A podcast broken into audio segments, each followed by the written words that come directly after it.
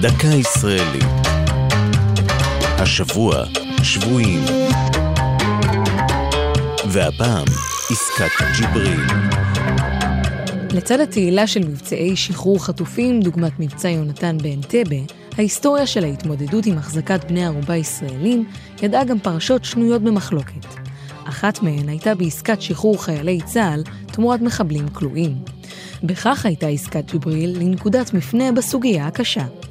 ב-1982, במהלך מלחמת שלום הגליל, נפלו לידי מחבלי החזית העממית בפיקוד אחמד ג'יבריל שלושה חיילי צה"ל, חזי שי, ניסים סלם ויוסף גרוף.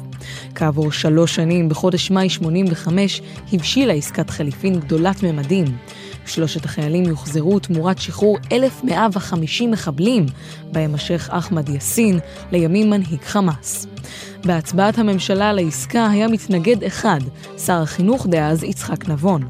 יתר שרי ממשלת האחדות בראשות שמעון פרס תמכו בה. השר אמנון רובינשטיין סיפר לימים שהחליט להתנגד, אך בכניסה לישיבה פגש באימו של אחד החטופים ושינה את דעתו.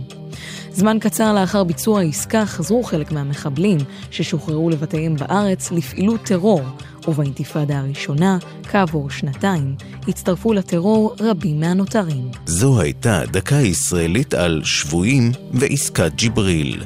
כתב חיים גלעדי, ייעוץ הדוקטור מרדכי קידר, עורך ליאור פרידמן.